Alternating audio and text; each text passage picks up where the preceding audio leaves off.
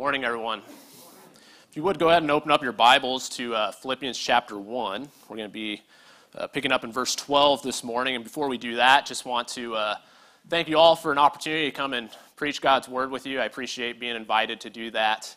And uh, it's always a privilege to be able to stand up before God's people and, and to share his word and, and to worship with you all. And appreciate the songs. And uh, my family's been here for about a year now. I'm sure most of you have had a chance to get to know them. And uh, they just speak really highly of uh, the three guys that you guys have here um, Tim, David, and Nathan. And uh, I know that uh, y'all are, are, are, lucky to have those three guys, but I know that they're, they're also lucky to have you all. And so uh, just appreciate this opportunity to, to spend this time with you. I am uh, not from Wichita, Kansas, I'm from Seattle, so, but I am living in Wichita. I have lived there for about a year and a half now. And so if you're ever driving through, uh, come see us. I always tell people Wichita, Kansas is the, the vacation destination of the world. So I know you'll be out there at some point. Everybody wishes and dreams and hopes to go to Wichita, Kansas. And so I look forward to, uh, to seeing you. And you got a place to stay if you do. Um, so Philippians chapter 1. And let's just pick up and let's start by reading the text in verse 12. Um, here Paul writes, and I want to remind you that he's in prison as he is writing this, or really, he's under house arrest in Rome. And he starts in verse 12. He says, I want you to know, brothers and sisters, that what has happened to me has actually advanced the gospel. So it's become known throughout the whole imperial guard and to everyone else that my imprisonment is because I am in Christ. Most of the bro- brothers have gained confidence in the Lord from my imprisonment and dare even more to speak the word fearlessly. To be sure, some preach Christ out of envy and rivalry, but others out of goodwill. These preach out of love, knowing that I am appointed for the defense of the gospel. The others proclaim Christ out of selfish ambition, not sincerely, thinking that they will cause me trouble in my imprisonment. What does it matter? Only that in every way, whether from false motives or true, Christ is proclaimed, and in this I rejoice. Yes, and I will continue to rejoice. When I was preparing this sermon, I came across this story. Uh, started with just this feeble old lady who had this terminal illness. And not only did she have to deal with the fact that one day she's going to die and she knows that that's coming soon, it was also something that made her life miserable day in and day out. And yet she handled her situation, her circumstances, with joy. There was something about the way that she handled it that stood out to one other uh, young lady in particular. And because of how this, this older lady facing death handled her situation, handled it with joy and optimism, it caused this younger lady to be converted and become a Christian. And it's kind of interesting. I don't know the name of, of the young man that this lady went on to raise, but he ended up writing books and converting hundreds to be disciples of Jesus Christ and helping thousands grow closer to him. And it got me wondering how many stories are like that? How many of these influential people that we see and we look up to, how many of them have a story that really starts with a feeble old lady's faith as she faces death? You know, I think we take for granted just the impact that our suffering can have, even generations after we're gone, an impact that we might not notice while we're here on this earth, but there is an impact nonetheless. I don't know about you, but when I am going through challenges and when life takes a turn that I wish that it didn't, and when things aren't going my way or, or working according to Sam Bray's will, that's when I get down on myself, feel sorry for myself. But there's something about Paul. Paul's weird. You know, he's writing this letter to the Philippians, and he can't stop talking about joy. And he's telling them to rejoice. He's telling them, when I think about you, I rejoice. As I sit in these chains, I rejoice. As I think about the future, I rejoice. He says, You ought to rejoice. How many of you have gotten a letter from somebody who is under arrest like that? But that's what the gospel does. When we really take it to heart, it makes us a little bit weird in the eyes of the world. Look at Paul, and he had this joy. There's something about him where he was able to see the forest through the trees. And he had this unique joy that wasn't based on circumstances. It's not like he had in his mind, once things in my life finally start going the way that I want them to go, once I have the house, once I live where I want to live, once uh, you know my guy who I want to be Caesar is finally in that position, then I'll be happy. Paul is in chains, under arrest in Rome, and he's saying, "I rejoice." Don't you want to have a joy like that? I do. And so, what is it about Paul? Why is it that he was able to rejoice even in chains? And I would start off by saying simply that Paul was able to see purpose in his chains. If you want to ensure a lack of joy in your life, all it takes is for us to not see the purpose, not only of our lives, but especially of the suffering that we have to endure on Wednesday nights back in Wichita, we're going through the book of Ecclesiastes right now, and there's a lot of shocking verses if you haven't sat down and read that. Verses that when you read them, you go, really, this is in the Bible? But he's looking at life as if, you know, what we see under the sun is all that there is. And he looked at the oppression and the suffering, and he says, man, just to witness these things is terrible. And he concludes that the people who live and then finally when they die, they're better off than the people who are living if the, all there is is what we see. But then he goes one step further and he says, uh, actually, I'll, go, I'll say this. He says, better uh, than both is he who has not yet been and has not seen the evil deeds that are done under the sun. It's not just the people who are dead that are better off. He says it would have been better to have never existed at all if what you see is what you get if there is no purpose, if the suffering and the oppression are ultimately pointless. And so, if we want to have no joy, all it takes is for us to not see any purpose, not only in our lives, but especially in our suffering. You see, Paul, he didn't have that problem. That as he sat in his chains, he was able to see great purpose and even opportunity in his chains. And I want to ask, what would you have done? What would we have said if we were in Paul's situation? Because I got to say, I wouldn't be writing the things that Paul is writing. I wouldn't have the attitude that Paul has if I were in his situation. I certainly wouldn't be writing a letter encouraging others. I'd be saying, Why are you guys sending me letters encouraging me? And yet, that's what Paul does. You know, if it were me, I would have looked at that situation as a reason to lose my faith, to maybe give up, to change what I'm doing. Maybe it would cause me to say something like, How can God be with me while I sit in these chains? All I've done is what He wants me to do, and now I'm under arrest. If you have to think about it, in those days, the one most uh, devastating thing you could imagine that you could do to somebody's ministry is to take them and arrest them, to remove them from the audience that they have to speak to, to remove their right to speak. That's why we covet our free speech, don't we? If our right to preach Christ were taken away, how many of us would just be focusing on that? Would say, I can't believe they did this. They have no right to do it. They're taking away my right to preach Christ. Maybe we would say something like, clearly God doesn't approve of what I'm trying to do or what I want. And yet, Paul didn't see it that way. In fact, I would venture to say that as Paul sat there in his chains in Rome, he might have even seen, seen it as an answered prayer. Not answered the way that he wants it, but an answered prayer nonetheless. I'll remind you in Romans chapter 1 and verse 10. It's there that Paul writes to the Roman church. He says, I'm always asking in my prayers that if it's somehow in God's will, I may now at last succeed in coming to you. There you go, Paul. answered prayer. Not answered the way that he wanted it to or the way that he imagined, but answered nonetheless. And so there Paul is in Rome under arrest, and he has this purpose, he has this opportunity, but Paul has to be willing to see it. And that's the hard part. Because the only thing we want to see sometimes is we want to see our chains. If we're in Paul, I just want to focus on those chains and feel sorry for myself, but again, that's not what Paul did. Notice again in verse 12, uh, where Paul says, I want you to know, brothers and sisters, that what has happened to me has actually advanced the gospel. Love that word actually there. It simply means to a greater or higher degree, simply means more. And it's as if Paul is saying, Look, I know that my situation looks bad. I know what people are saying. I know it looks like this is it, this is the end, this is the worst case scenario, but he's saying there's more than meets the eye here. There's more going on than what you would initially think what's happened to me has actually, some of your versions say, in reality, advanced the gospel. Another interesting, unique word, that word advance, it means to move forward, but not just to move forward simply. It always is used in the context of, of moving forward in the presence of obstacles. Historically, it was used to describe uh, armies and pioneers as they were kind of hacking away at the brush so that they could advance, so that they could move forward.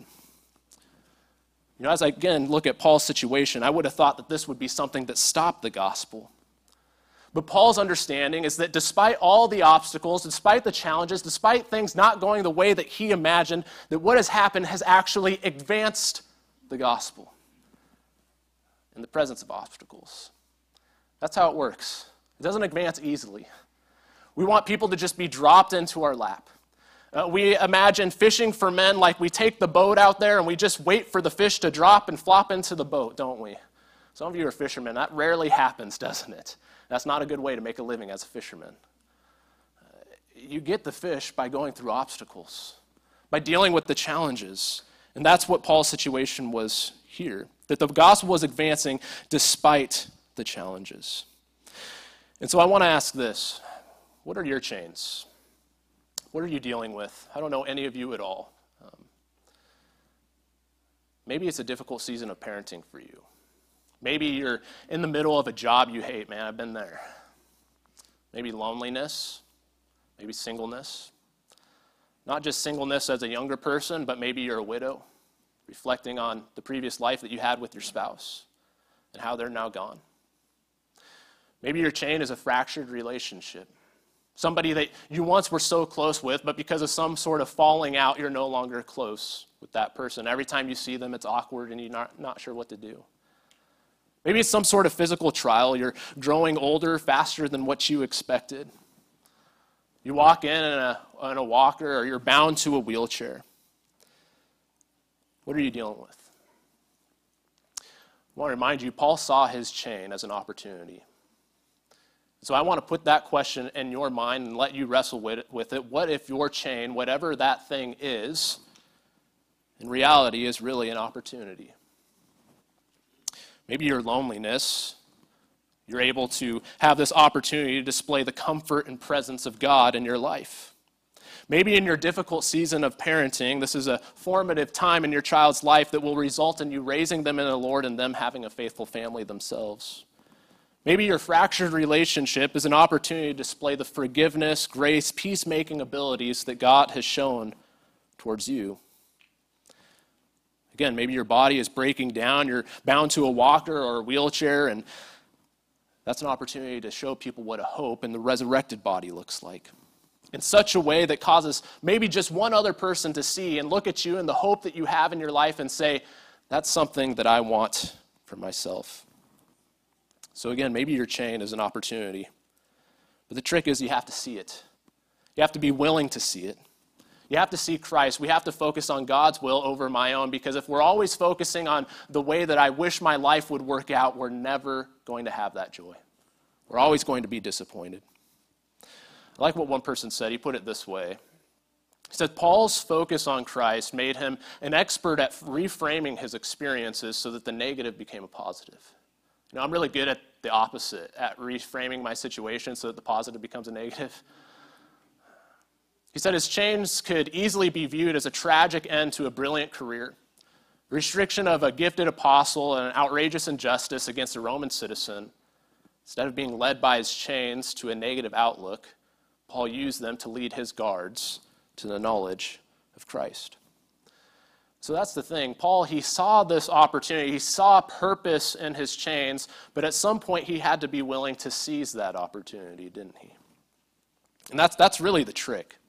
You know, I think we go through things in our lives and we can perhaps imagine, okay, I can see how God might be glorified in my current situation. We can see how we can perhaps be an, an example uh, of God and the hope that He gives us in our current situation, but sometimes that's all we do.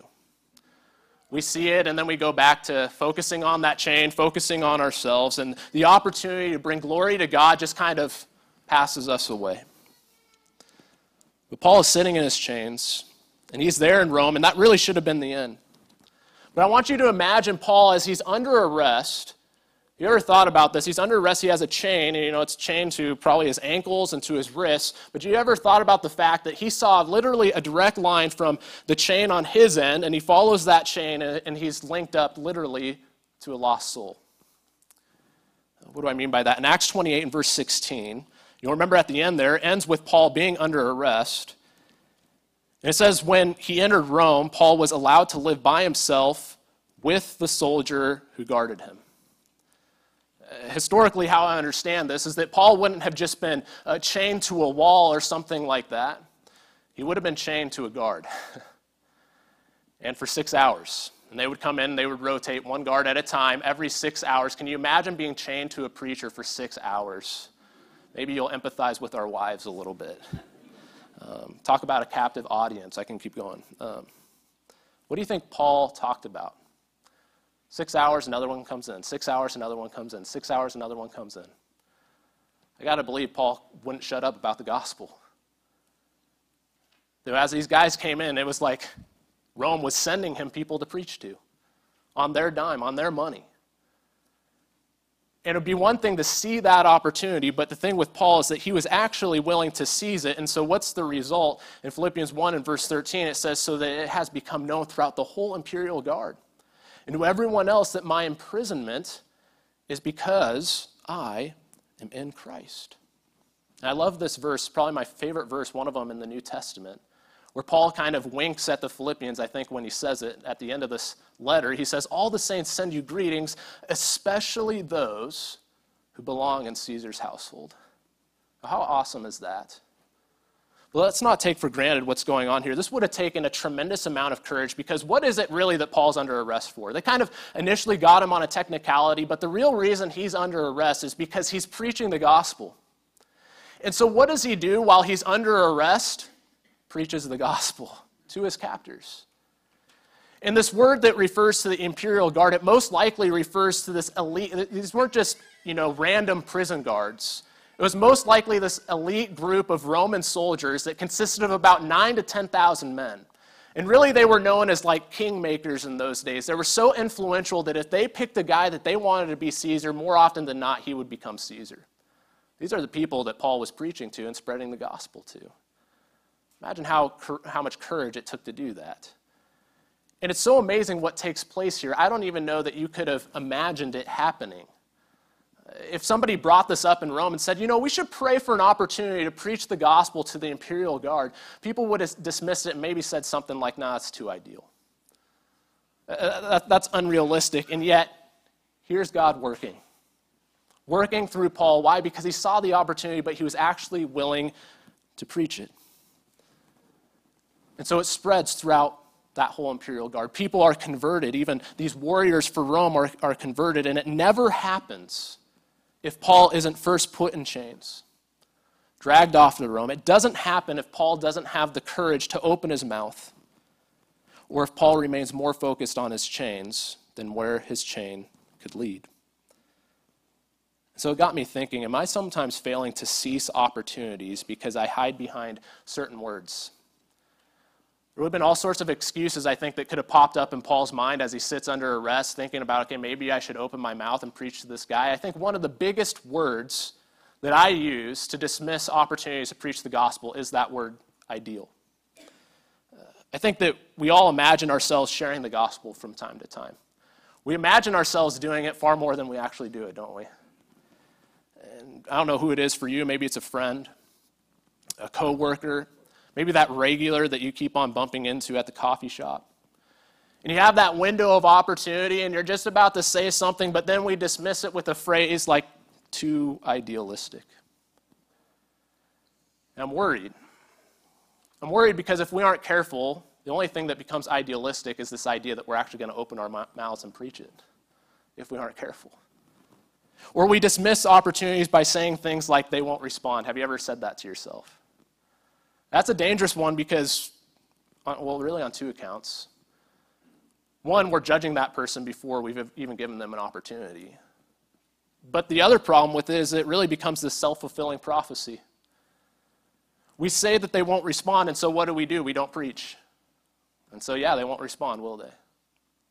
If you leave this morning with no other thought and no other uh, memory from this sermon besides this, I want you to understand that you cannot preach the Word of God without someone responding.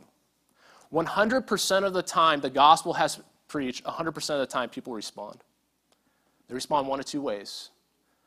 They either respond by accepting or they respond by rejecting. And the only time they won't respond is if we don't preach, if we don't open our mouths. It's really simple. Paul puts it this way in Romans 10 and verse 14 How then can they call him who they've not believed in? How can they believe without hearing about him? How can they hear without a preacher? You know, I'm in a small congregation, and uh, I, have been in bigger congregations. I notice for me, there's always an excuse not to work. When you're in a small congregation, the excuse is, well, we're kind of on our way down. The end is inevitable. And so, why would we want to bring somebody new into this? But then on the other end of the spectrum, when you're big and you're thriving and you have young people, kind of like y'all, the other temptation is to say, We've made it. We got a big congregation, we got lots of kids, we got three preachers, and they're, they're taking care of it. There's always a reason not to work, and the devil's good. He's good. He'll give us an excuse if we're willing to take that excuse, but how can they believe without hearing about him? And how can they hear without a preacher? You know, Paul, he didn't take those excuses. He opened his mouth and had courage and preached the gospel. And I want you to see something interesting comes from this. It's not just the conversions that this leads to, but in verse 14, he goes on to say that most of the brothers have gained confidence in the Lord from my imprisonment and dare even more to speak the word fearlessly. So it's not just the result of converting souls that we're concerned about, but it's actually emboldening the people around us to preach. That's what Paul was able to do. Because he opened his mouth, even though he was under arrest, he wouldn't shut up. I love this quote I think they put it better than I could. Courage is contagious. So is fear, by the way. Courage is contagious. The timid catch boldness from the brave. That's a really sobering verse when you think about it that Paul preached the gospel and he gave confidence to his brothers, so much so that they went on to speak the word fearlessly. And so here's another humbling question that I've had to wrestle with since the last time I preached this sermon, and I almost wish I never asked myself it.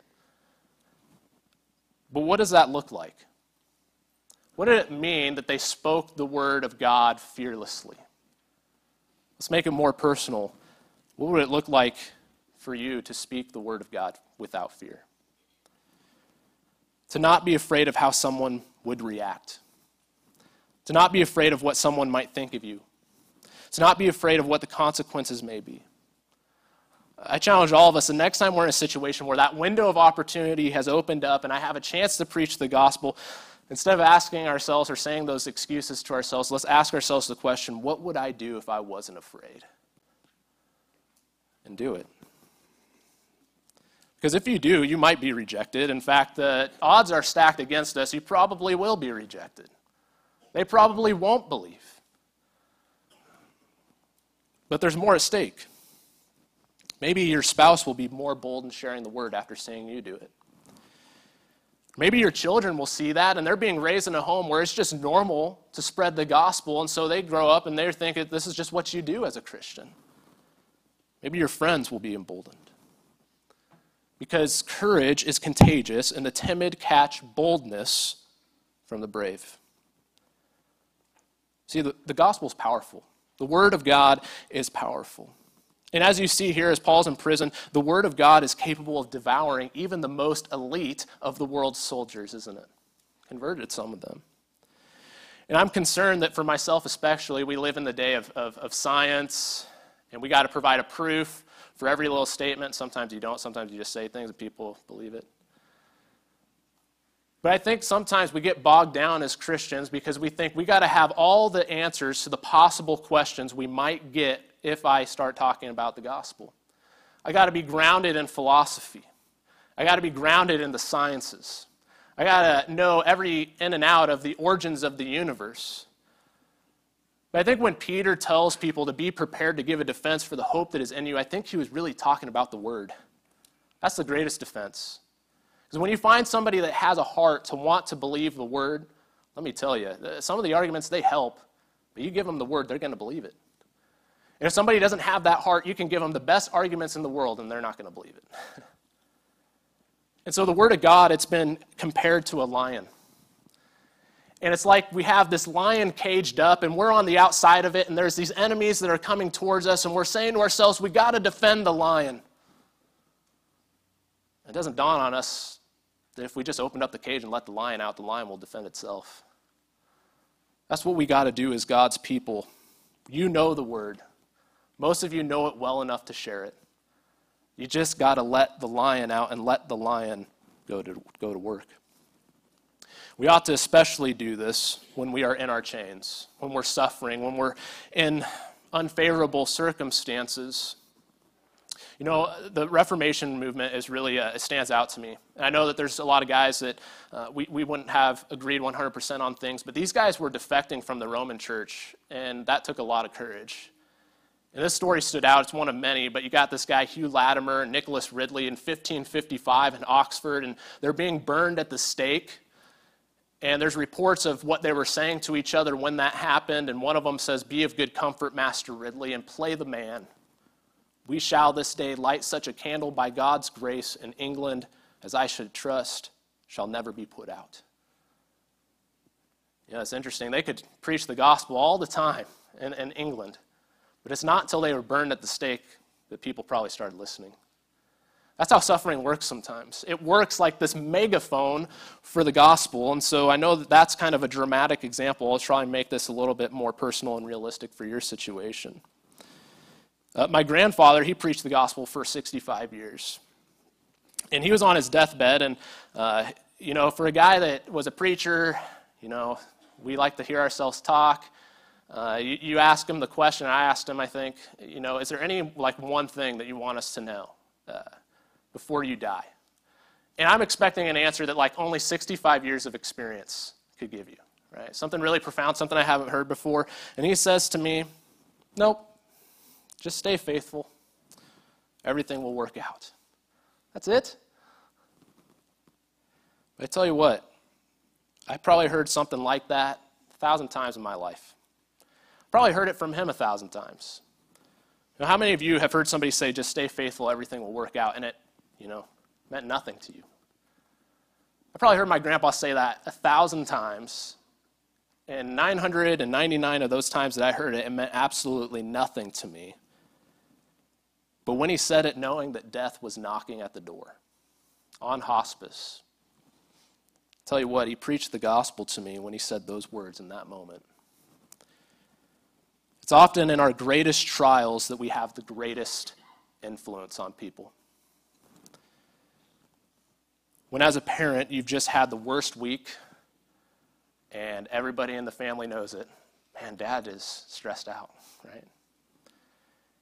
And yet your kids still hear you praise and glorify God in your prayers. Say, man, dad's weird. Why is he praising and glorifying God? This was the worst week. When your friends are setting out for a night of no good on a Saturday night and you're wrestling with the temptation of that, but you say to them, no thanks, I got to go to church in the morning. When your grandchildren witness someone dying for the first time and that person is you, and yet they see you do it with hope and assurance. That's how the kingdom works. We don't influence hordes of people at a time. Most of us won't. Happens one at a time. It spreads slowly like leaven, and you influence one person without really realizing you've just influenced a hundred because of all the people that that person's going to go out and influence in their life. When I think about Paul, he had to have some idea that he was influencing a lot of people. He wasn't just, you know, helping people become Christians. He was planting churches for the first time. But even Paul couldn't fathom how many people Christ was influencing through him. Maybe he thought it was hundreds, maybe he thought it was thousands, but what is it in reality? Millions? Billions? And here we are 2,000 years later, still reading the words that he wrote while under arrest. You see, Paul, he saw the purpose, he saw the opportunity, and he sees that opportunity. And because he was willing to do that, he was able to rejoice even when he was in his chains. And it was this joy that you couldn't take away from him. I want you to notice verse 15. To be sure, some preach Christ out of envy and rivalry, but others out of goodwill. These preach out of love, knowing that I'm appointed for the defense of the gospel. The others proclaimed Christ out of selfish ambition, not sincerely, thinking that they will cause me trouble in my imprisonment. Here's a guy in prison. It's bad enough, but people that like he used to worship with maybe are taking the gospel and they're preaching, it seems, the true gospel, but they're doing it for the total wrong reasons. They're doing it to get him, to, to afflict him, to turn the knife in the wound. And yet, it didn't affect him. What does he say, verse 18? What does it matter? Only that in every way, whether from false motives or true, Christ is proclaimed, and in this I rejoice. He'll let God take care of those guys. But he'll rejoice that Christ is proclaimed. So here's the great thing about being a Christian when you become a Christian, it changes everything.